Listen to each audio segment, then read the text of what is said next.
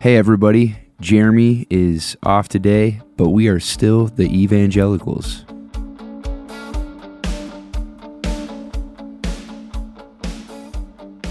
Today we have Dr. Kevin Leman, a very famous author and psychologist. He's written um, several books that you might have on your shelf uh, Sheet Music, Have a New Kid by Friday, Making Kids Mind Without Losing Yours. Dr. Kevin Leman, I'm thrilled to have you today on the Evangelicals. Hey, I'm an evangelical. I can't spell it, but I am one. We have a lot to talk about today. We're going to start out by talking about parenting. Uh, people are saying that it's tough to be an, a parent today. I don't want to minimize necessarily being a parent in other times, but just simply economically speaking, as recent as 100 or even 150 years ago, a child was a financial asset. But these days, people aren't having kids because they're not having kids because kids are a financial liability. Um, can you speak to the age in which we're bringing up children, maybe some of the issues that you see in our culture and where we are missing it with priorities and how we are making parenting maybe more difficult than it ought to be? Oh, wow. Yeah. Well, you're right, Jonathan. Uh, years ago, if a farmer had seven kids and six of them were boys, he was a lucky dude. You know, today, I mean, we have five kids. And I mean, even walking in a restaurant, when the kids were younger and you'd say, a table for seven, and they'd look at you like, what? Seven? What are you, weird? Seven? Well, we could, we'll move those two fours together, you know. Uh, I spent $620,000 educating five kids. Oh, my. And I sent them all to private schools at the university, and they all worked on top of that. So it wasn't okay, daddy, sh- daddy's shelling out all his money. You work and you give back to the family as you work. They all worked in high school. Uh, they all gave back to the family. Well, there's one thing that's missing in America today. You talk about what are we missing? Uh, every place I go to speak, somebody says, essentially, Dr. Leman, we are so glad you're here. We too want happy, happy, happy children. Well, to quote myself, which is sort of weird, in the book Have a New Kid by Friday, I think this is the best sentence in the whole book. An unhappy child is a healthy child. There's hmm. times your little sucker has to be unhappy. Why? Because they talk back, they were smart mouth, they hit their sister or brother. I mean, there's a litany of reasons why a kid should be unhappy. There's nothing wrong with a kid being unhappy. What's wrong is his unhappiness spills over to the dinner table and spoils everybody's dinner. So remove the little sucker from the room, from the scene, as I like to say. Don't be afraid to pull the rug out and let the little buzzard tumble. It's not going to damage his psyche for life. So, what we miss is most parents in Canada and the U.S. rear kids like they're the center of the universe. Now, I'm not the brightest bulb on the tree, Jonathan, okay? But I figured this out. If you bring up a kid to feel like he or she is the center of the universe, which again, the majority of parents do, they're knocking themselves out trying to make their kids happy, happy, happy at every turn and meeting their every need and doing things for them that they shouldn't be doing. And if you bring up a kid to feel like he's the center of the universe, here's the question Where does God fit in that picture? Mm. Again, I'm not real smart, but I figured that out. There's no room for God Yeah. if the kid feels like he's the center of the universe. So we're missing a lot of things. We get kids involved uh, too early in a lot of things in life. Uh, screen time is not good for kids, and parents use screen time as babysitters. Uh, in the van, in the SUV, look in the back seat. Sometimes you're driving at night and you'll see a reflection coming out of the back seat of a car next to you at a red light Oh, more often than not. you know, yeah. and they're watching everything. Uh, It's just not good for kids. The smart parent will get a bunch of boxes, cardboard boxes, and put them in the family room and let little kids play in those boxes. We're, we're missing some of the simple things of life, is what I'm saying. Yeah. Well, I guess my question to you is what's what's the point of having kids? I mean, we really existentially, I, I think in the church, I, I don't know that we're answering that question. For Well, people, there's a politician right now, a female, who's asking that same question. In fact, she's saying, "Don't have kids. You know, save the environment. Don't have kids." Uh, I mean, kids are a blessing. Uh, they're a blessing to you as a parent. They're a blessing to the Lord. Uh, my quiver, I'd tell you right now, I mean, we quit having kids three times. we had a little surprise at age 42, and that was a joyous surprise. I mean, it was like we had the mascot. We had three kids, and then the rabbit died, and my wife took me out to dinner, and she made me this card with Santa Claus with a little baby on the lap, and I'm thinking, what the heck is this about? and finally, I mean, I'm not again, I'm not the smartest bulb on the tree, and finally, I I, I looked at her, I said, "You're not," and she said. I said, Oh my goodness, we're going to have a baby. I was so excited to have this little surprise. Then, six years later, to show you the cruel side of God, we had the shocker. The shocker. I got her pregnant at age, I was 50. She's 48. Oh my. Yeah. But Sarah's doing well. I mean, Sandy's doing well. She visits us on the weekends from the home. But, you know, having those late in life babies, I mean, that was part of, as I see it, God's plans for our life. We weren't praying for more children. Mm. We were happy with our three kids. Number four came around, and wow, what she's doing today in the world for parents of adoptive children is it's miraculous. I'll tell you the truth. She was the one I prayed for the most because I remember dropping her off at school one day, 10 years old. She's walking into school, and her flute comes flying out of her backpack. She's oblivious. It hits the ground. You'd think she'd hear it. She didn't. She kept walking. And then a book fell out, and then another book fell out. And she's walking along, you know, carefree. And I remember extending my hand toward Hannah, and I said, Lord, you're going to have to keep your hand on Hannah. and Hannah, that fourth born, she surprised the living heck out of us. She's an entrepreneur. She helps people. She works at home full time and has three year old twins and a mm. husband who's a physician resident, so he works long hours. Mm. Well, we didn't know what that plan was for Hannah. And her little sister, the shocker, she's a toy designer. In fact, uh, last night in your church, someone mentioned Frozen in a dating game thing we had, if I remember the mm-hmm. movie Frozen. Mm-hmm. Well, mm-hmm. my daughter, as an intern, designed that Frozen pond or whatever Oh, they wow. call it. Very talented kid. Oh, I have five kids. They're all very talented. So, you know, I think you, my my grandmother was Norwegian, came over from the old country, and she used to say, "Well, we just got what the good Lord gave us." She had nine kids. Hmm. Well, those were different times for sure. And I understand parents saying, "Hey, how do you do it?" I mean, I can tell you functionally, if you're a couple and both are working, you better have a pretty clear cut priority list. And you might and you better not have a lot of extras in your life because if you do, you're going to fail at the two most important missions in life, and that is being a, a married person and being a good mom or dad. Well, so that leads into my next question. You just said something that's very countercultural. Just this idea. I'm very countercultural. this this idea though that that a blessing from God might be something that's expensive, that cost me something. That a blessing from that a child would be a blessing from God, even though a child's an inconvenience. You know. yeah, but I, I couldn't wait till one of my kids got big enough to take the garbage out. There's blessings in that. I got sick of that job. Pass it down to other kids. Make them work. Talk to me about parenting in the home where both mom and dad are working full time jobs outside the home. Is there a way to do it right? Is there a way to do it wrong? What are the early signs that something needs to change in your approach to parenting if that's your home situation? Well, the last flower you saw was at your uncle's funeral. You and your husband don't get a chance to talk. Your communication is who's picking up which child, and is it the dental appointment or the pediatrician appointment on Tuesday? I can't remember. And we get very functional, and we lose that closeness. And it's sort of like plaque on your teeth, Jonathan. You know, the doc tells you come and see me every six months. Why? because that plaque builds up.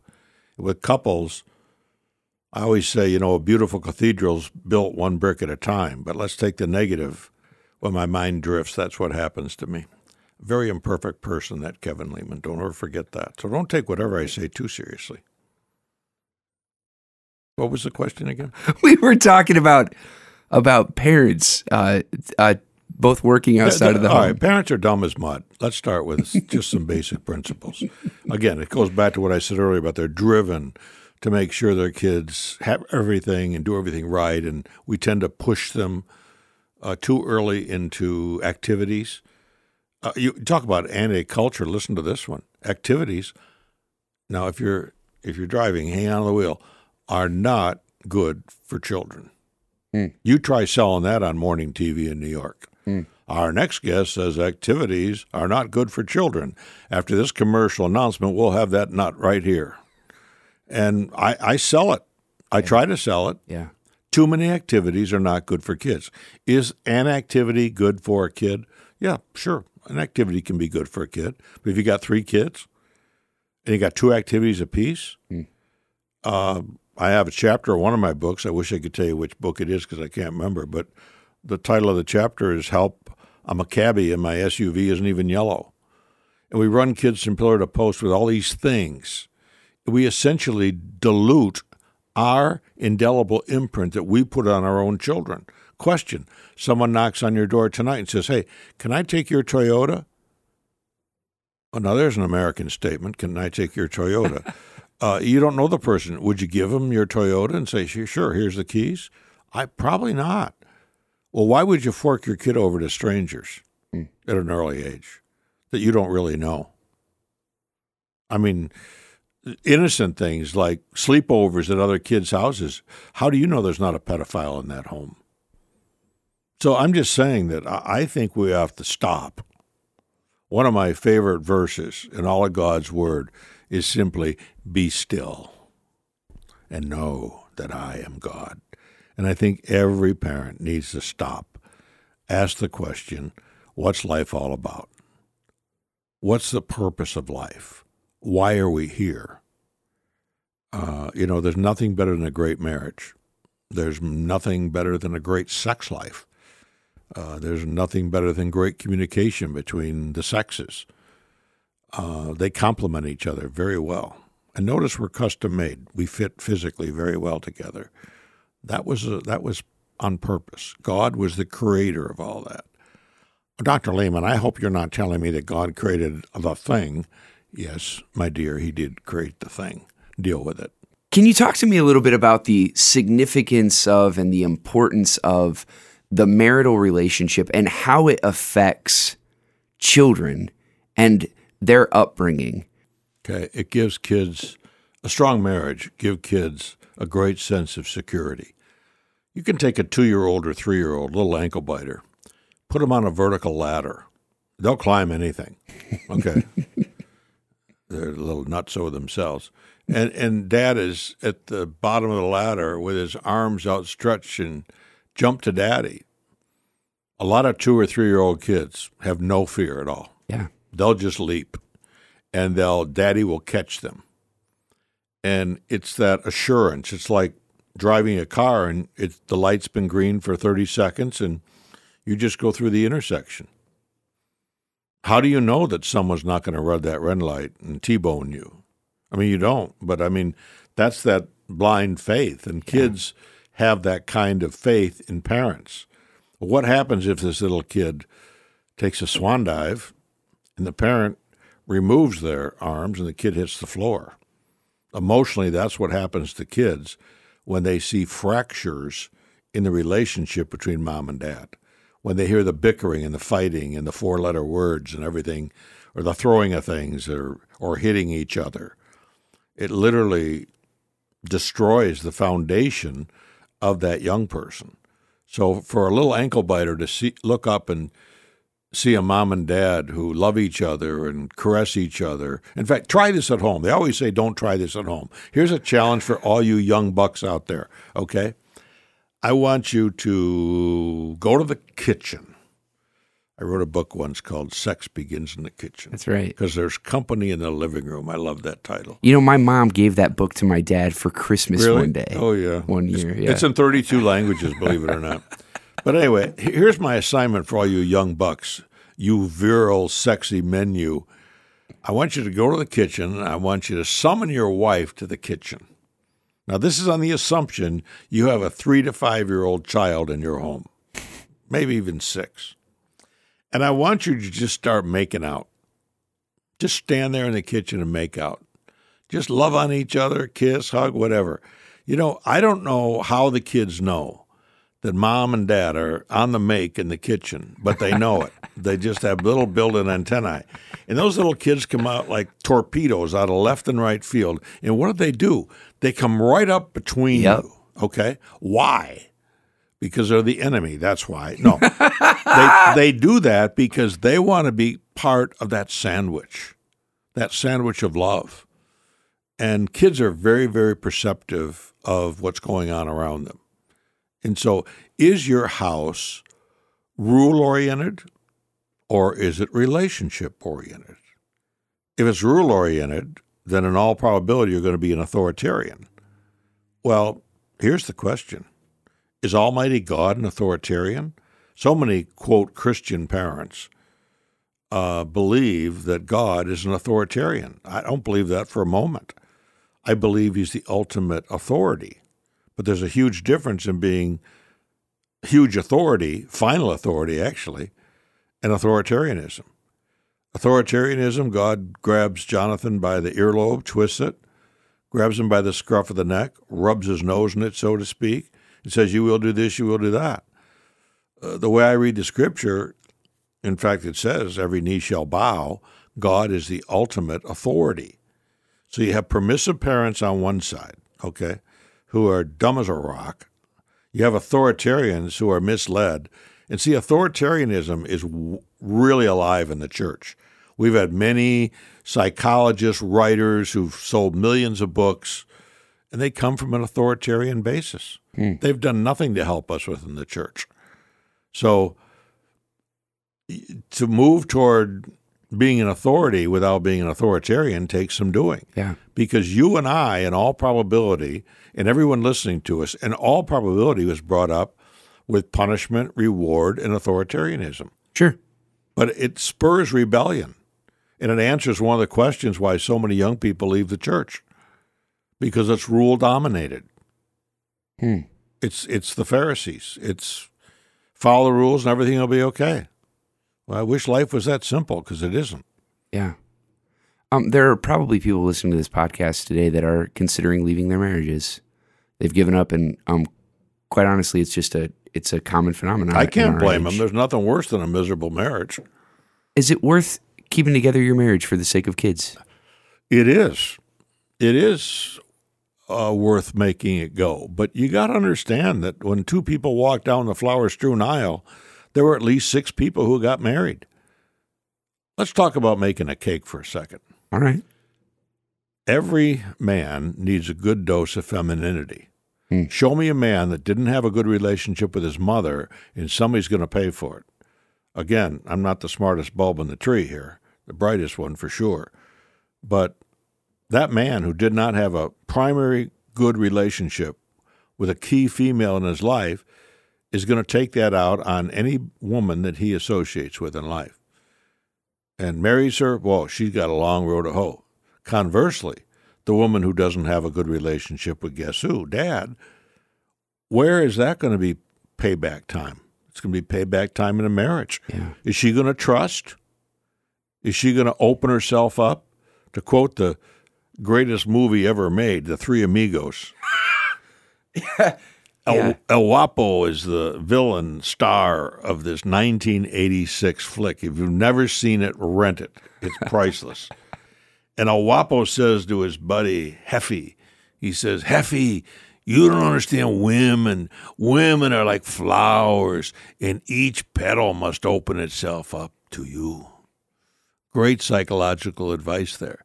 But what I'm saying is, if you bring up a kid in an authoritarian home, he doesn't have a clue about relationships. He says, I only count life when I win, control, and dominate. Wow. I've never met a woman who came in my office and said, Leman, I just love the way my husband Harold controls me. I've never heard that, never will. Hmm. So control spurs all the rebellion in a kid's heart. Guess what? So does permissiveness. Isn't that interesting? At either extreme produces rebellion in a kid. On the permissive side, The kid's rebellious because he doesn't see the parent having the guideline. Kids need guidelines. And that's why parents are on the same page. Self esteem, if you want to use that term, and certainly confidence and all those wonderful adjectives that we could add for a healthy kid are literally spawned right before you by you and your husband, you and your wife beyond being on the same page and working toward a mutual goal. So, does it make sense to marry someone of the same faith? Very much so. only if your faith's important to you, by the way. Yeah. But I mean, the two shall become one. I I said last night at at uh, Lima Community Church that God was the original humorist when he came up with that one, because it's tough. Women are weird and men are strange, and somehow we're supposed to make it work, and it does take work. Marriage is is simple but it's not easy. Parenthood is simple. There's a simple paradigm, but it's not easy. So there's a lot of argument about this authoritarianism and permissiveness among pediatricians, psychologists, and parents, particularly pertaining to spanking and physical discipline. Can you can you talk a little bit about spanking, whether or not it's wrong, and how do you discipline an unruly child? Well, first of all, I have to tell you, I love it when my wife spanks me. No, seriously. That w- wasn't the question. Oh, yes, that wasn't, was it? I digress. You know, I wrote a book in 1984. 1984. Let's see, that's 16 and 19. Are you better at math than I am? That's about 35, 35 years, ago. years ago. The book still sells like crazy. It's unusual to have a book in print that long that just continues to sell. Well over a million copies sold. I revised it out of a need to keep the book in line with society, which some people may criticize. But I'm telling you today, as a parent, uh, if you spank a child, you're asking for trouble.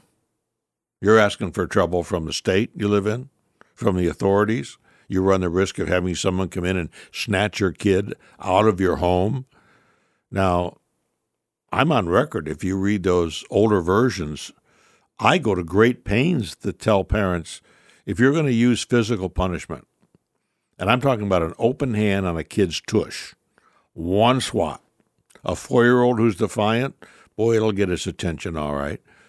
But I revised all that stuff on purpose because, number one, I could give that advice, but I can't control the emotion inside that man or woman mm. who winds up and really hits the kid too hard. Mm. And again, in this day and age, if you want major troubles in your life, there it is. Yeah. So there's better ways of disciplining kids than physical discipline. Okay. Uh, and I always say hit him where it hurts. Uh, with a car, for example, not at 45 miles an hour, that wouldn't be a good result.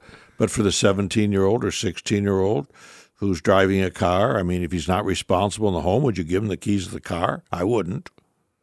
I mean, there's all kinds of ways to get kids' attention.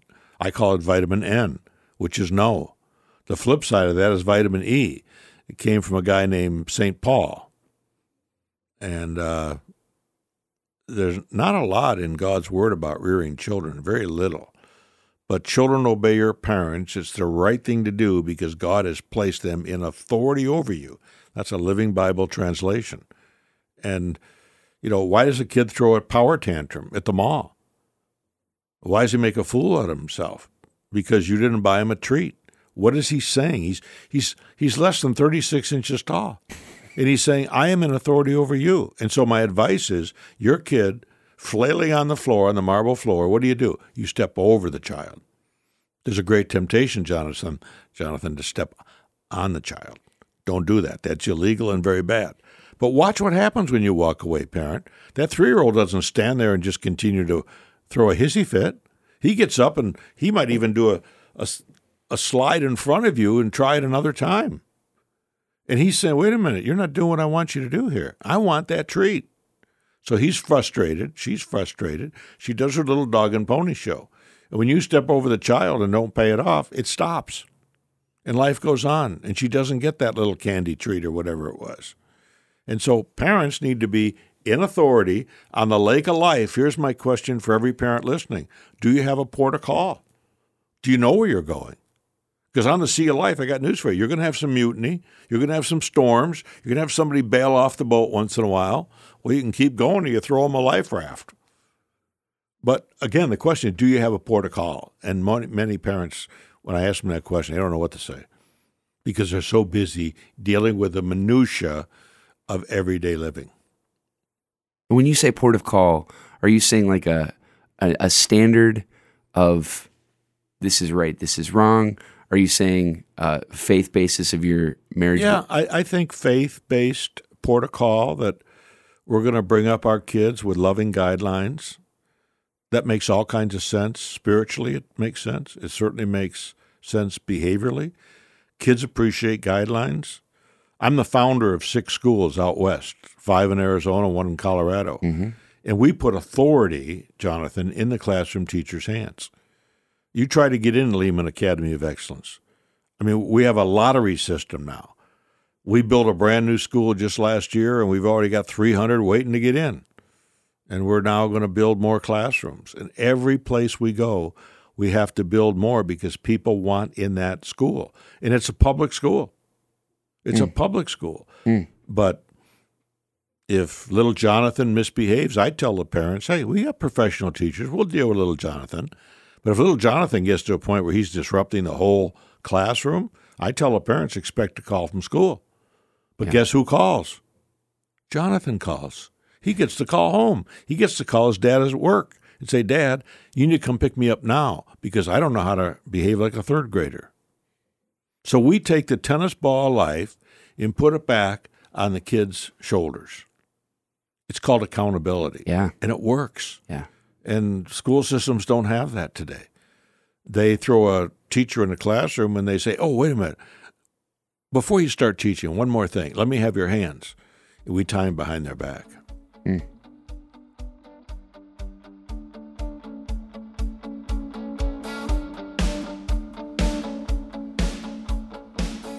So, Dr. Leman, diff- we all of our children are different. They have different talents, different knacks. Um, what do you do when you're when you have a child that you know is really talented in a particular area? You give him or her an opportunity to expand that. If it's a natural curiosity and the child seems to have a penchant for it, you try to help develop that without pushing. What do you mean by that without pushing? Well, the child has to pick it up. They have to seem to enjoy it and and they have a thirst inside to learn more about whether it's playing the drums or singing or athletics or whatever it is. Some kids they're just competitive by their nature in sports. Hmm. And some of those kids are really blessed with talent. And as they get bigger, there's there's club athletics and things like that, which can be positive or negative. I mean, I think club soccer, for example, uh, where parents travel from city to city every weekend and the whole family revolves around little nine year old playing soccer, I don't think that's healthy. Mm. But I think if you got a kid who's 14 years old and major Division One colleges are coming calling, he's only 14, that's a kid I'd send to a sport camp in the summer. Yeah. Because he can get a, in a school and save you mega money. And he or she can have the satisfaction of, of uh, paying for their college education. So, what's the balance then of praising our kids? Um, uh, well, pr- praise is destructive. That'll get everybody's attention. Let's start there. When you praise a kid, well, let me give you an example let's just take something like a report card comes home. Yeah. It's got five A's on it. Your traditional parent, steeped in tradition and reward punishment is their model. They're authoritarians. They'll things say things like, "Oh, five A's! I am so proud of you. Oh my goodness, I am calling Grandma and Aunt Martha right now. Oh, this is fantastic. Wait till your father gets home. Oh my goodness. Oh, five A's! I am, I am so proud of you. Here's twenty dollars. So you kissed him, you told him how great he was, and people are saying, Is something wrong with that, Leman? Yeah, there's several things wrong with it. Let me give you a different way of handling that using encouragement rather than praise. Wow, five A's. You hit it out of the park. Looks like all that hard work you put in really paid off, honey. Congratulations. Fist bump. And guess what? You just saved 20 bucks. Mm. Do you see the difference there? The kid takes that as parent recognized all my hard work. All these A's are just a sign of accomplishment for me. I did that. Mm-hmm. Where the other has the proverbial donkey with a carrot in front of it. You did so good. Here's twenty bucks, and you know you want that to come from inside.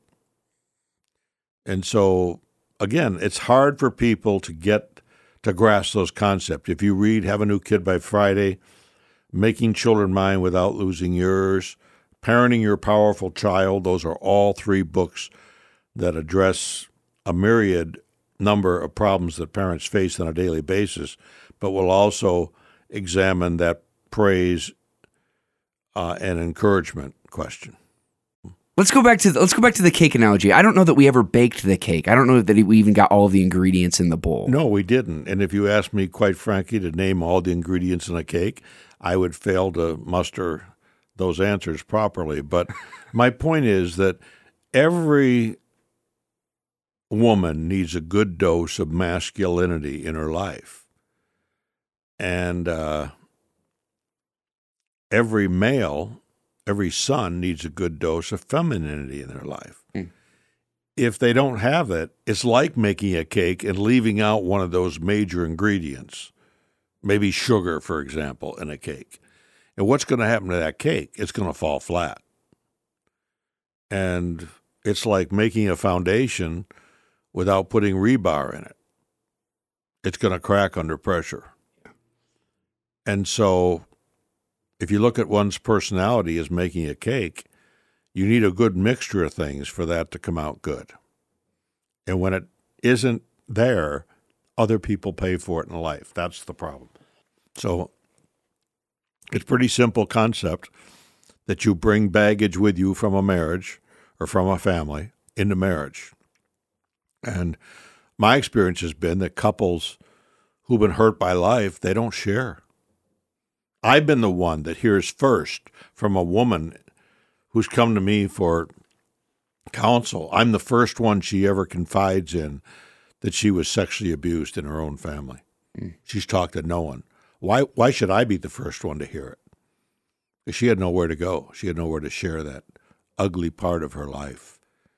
And so people walk around with a lot of hidden um, baggage and bruises, psychological damage of one kind or another, and it tends to play out against that person they say they love. There's an old song, you always hurt the ones you love.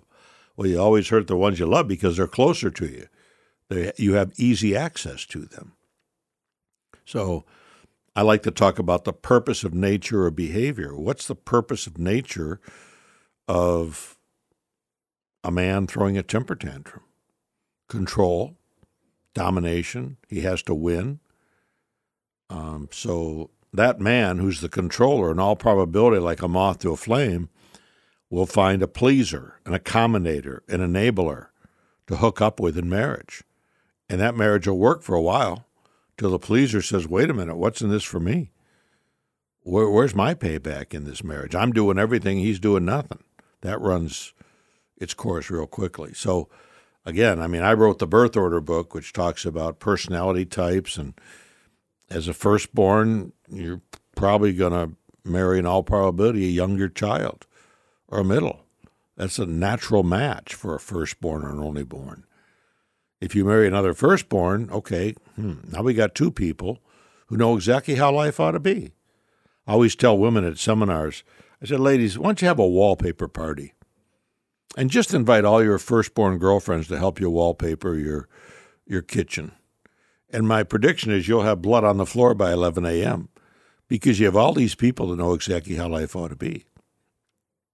So the difference that God gave to us and gave to our children are really wonderful for families. Yeah. Because it's the differences that make us a family.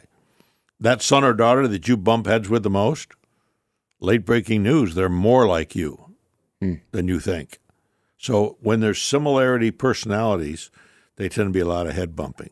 Where there's differences, they complement each other.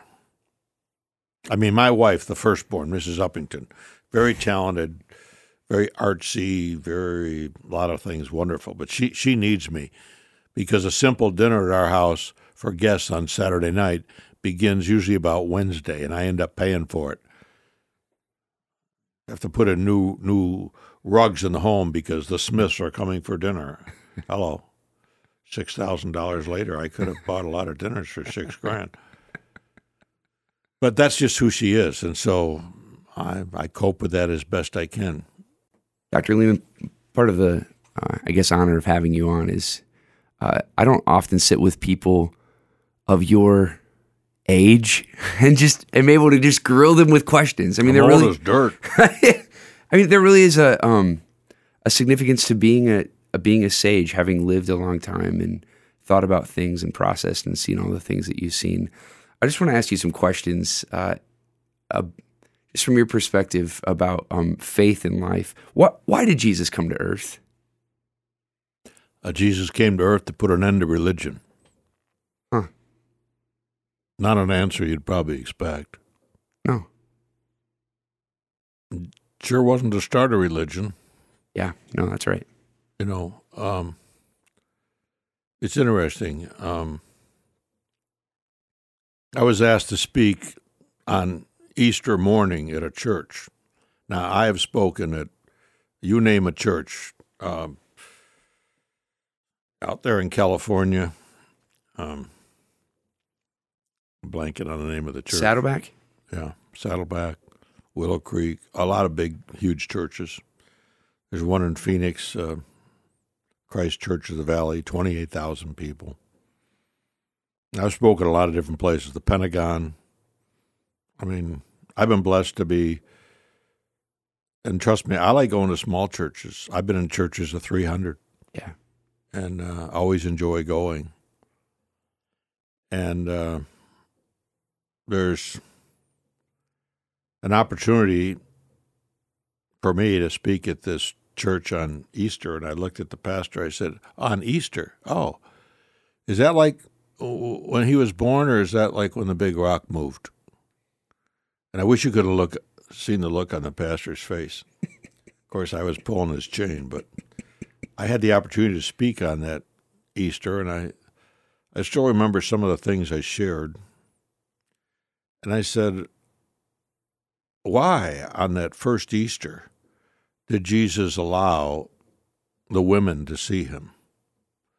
Why did he speak to a crowd of over 500 people? Why did he hang out, to use a colloquial expression, so long after he came back to life? Could it be that Jesus did that because he knows how hard it is for some of us to believe? There was a guy that said, Show me. I'll believe it when I see the nail prints in his hand. Well, and by the way, the disciples, they were dumb as mud. I know that offends some of you because they were handpicked by Jesus. I realize that. But they didn't get it. In John 14, one of my favorites, Book of John is great. My advice to anybody is just keep reading the Book of John. You'll be fine. It's great stuff. Anyway, in John 14, Jesus knows what's coming. He knows he has to get on that cross and question did he want to get on that cross? You have to remember, Jesus is 100% human and 100% God. Try to find someone who matches that description. So, the human part of Jesus, he didn't want to get on that cross. That's a brutal way to die. But he knew he had to do that. And when he died and he was savagely beaten, where were his followers? Where do we find the disciples? They were hidden behind locked doors. and I love this. It's just it's just a supernatural Jesus. I mean, Jesus eventually goes to the disciples. Does he knock on the door and say, I'm home. No. Does he come to the door and say, I'm going to huff and puff and blow your door down like the big bad wolf? No. But what he does is instantly he appears in their midst. And I'm telling you, Jonathan, those disciples were checking their pants. they couldn't believe what they saw because the last time they saw Jesus, he was a bloodied mess Yeah. on that tree. And there he was. And if you ever, I guess this is, I hope this is encouraged for, encouragement for your listeners here. You ever feel like you don't measure up? You ever feel like you don't have it all together? That you failed miserably? You're in good company. You're in good company with people like uh, the 12 disciples. They didn't have it all together. So, as I said many times, when you realize how frail you are, and how undeserving you are, and how downright sinful you are, then and only then can you really serve God. I mean, I love people who, I love, I'm tongue in cheek, people who talk about, oh, he is such a strong Christian, such a strong Christian. I've never met a strong Christian, to tell you the truth. In fact, my mother used to drag me to church. my mother used to drag me to church, which I didn't like to begin with. On top of that, she sent me to Joy Club. I hated Joy Club. It was brutal. And Joy Club stood for Jesus, others, and you. Isn't it interesting that here I am near death and still remember what the Joy Club stood for? And she would put uh, plaques in my bedroom as a kid. One of them read, uh, Only one life will soon be passed. only what's done for Christ will last. I hated that sucker. I was embarrassed to have it on the wall of my home, in my bedroom. And my buddy Moonhead Deach and Jamie Huber came over to play in my room. Um, there it was on the wall. Well, as parents, you do things because you know what's right. You have a little different perspective than an eight or nine year old boy. But I know my mother, when I think about life and what life's all about, and life, everything in life has a beginning. We're born, we live, and we die. And uh, my mom lived to be 95 years of age. So she got to see her youngest son do some things in life. Yeah. And she was very, very proud of her little son. And, uh, you know, when you start doing some things in life, you get accolades from the culture. I'm in several Hall of Fames and got honorary doctorate degrees and awards from the university I attended and all that. The best award I ever got was my high school. They called me up one day and said they wanted to put me on their Wall of Fame. Well, this is downright funny, Jonathan, because I graduated fourth in my class in high school, but it was fourth in the bottom and not fourth in the top. In fact, one of my vivid memories of school was sitting in first grade and we sat in those little chairs in a reading group. I looked to my left and the girl next to me is eating paste. She's eating paste out of a three inch jar. And I remember thinking, I know I don't belong in this group, but they had me in that group of slow learners. But anyway, I digress. So I had an opportunity to take my mother to the ceremony when I was inducted into the Wall of Fame. And um, it was so f- much fun because my mom was 90 at the time. And we're driving up about an hour and a half from the retirement center she lived in, in Jamestown, New York, up to Buffalo, New York area. We had a conversation that went like this. I said, Hey, Ma, we fooled a few people, didn't we? She said, Oh, honey, I am so proud of you. And when she died, we found pictures that she took of me on TV. There's the TV, and I'm on TV with Regis Philbin, with Oprah Winfrey, with uh, Phil Donahue. I'm, I'm so old, I go back to Donahue days. But she loved her kids, and she loved her little baby son. And uh, she's telling me how proud she was. And I said, Mom, remember when the cops brought me home that night? And she said, Oh, I do. But you were such a good boy. I said, Mom, remember when I got the stolen sweaters and got in trouble for selling those? And she said, Oh, I do. I mean, that's that's receiving stolen goods. A fraternity brother of mine had broken a men's store. He was drunk Wow. and gave me a whole case of sweaters. This is embarrassing because I was doing a pastors' conference years years ago in Chicago, and a pastor came who I went to college with in Chicago. He said, "Kevin, it's so good to see you, but I got to tell you, I was thinking about when we were in college. We were just freshmen, and I bought a brand new sweater from you for just fifty cents." I made me laugh out loud because I, I had forgotten I sold them at school. But anyway, you know, everything I said, my mother had the same response. You were such a good boy. And all I could think of was uh, Paul's letter to the Italians in Romans uh, 8 uh, 39. And it just simply says this Nothing separates you from the love of God. And that's what I would leave with your listeners today that, hey, what is it in your life that's a challenge? Whatever that something is, nothing separates you from the love of God. Is that hard to get through your mortal brain and heart? Yes, it is hard, but that's the truth.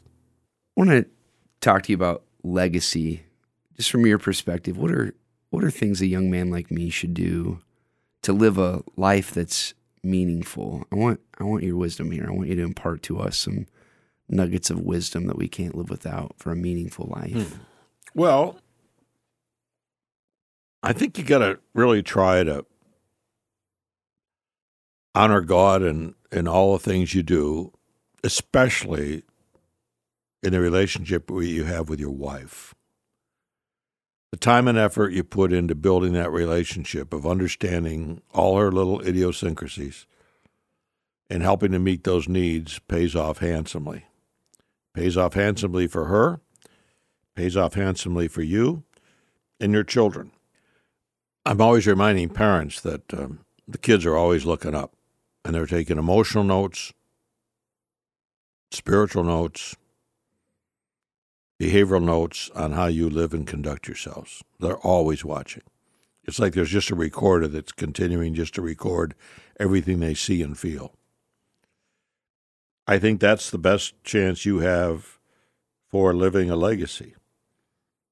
Since you work in a church, I would caution you not to sell your soul to the company store.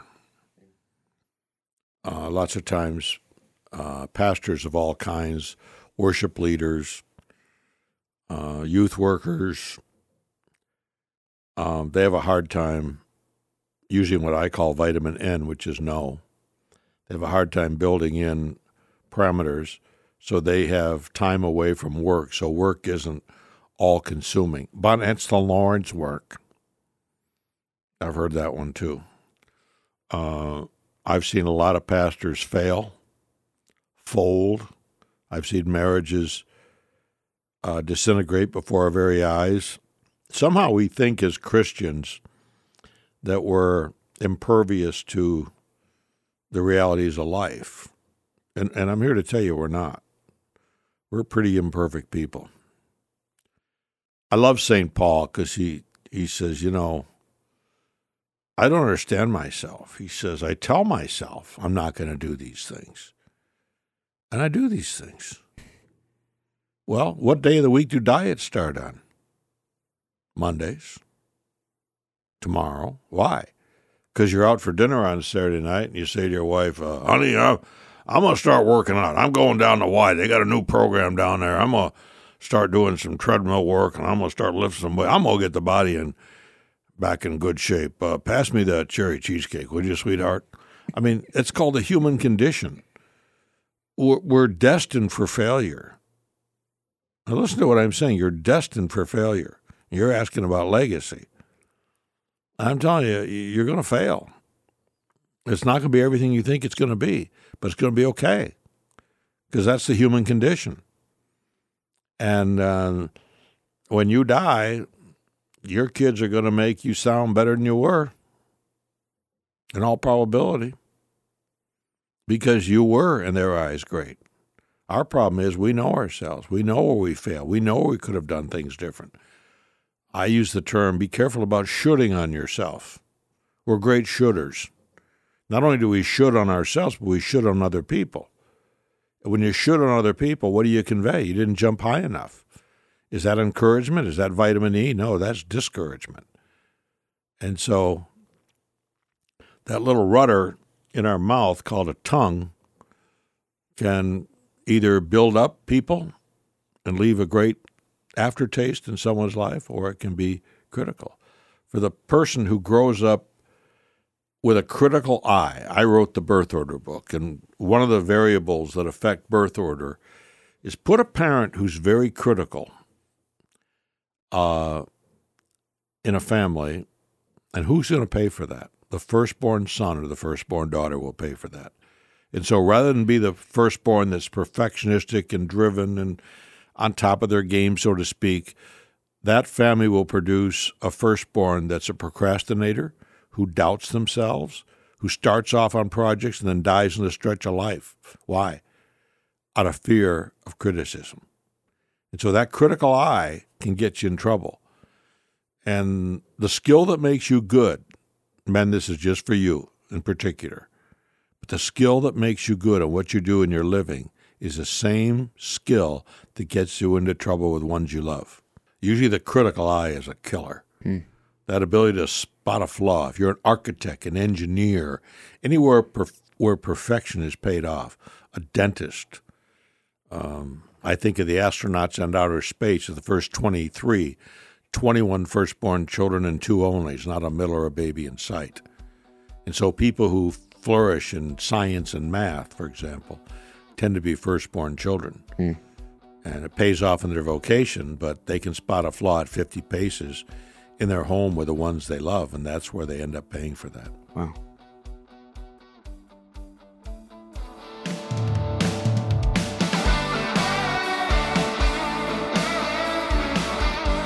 The Evangelicals podcast is recorded at Lima Community Church of the Nazarene in Lima, Ohio.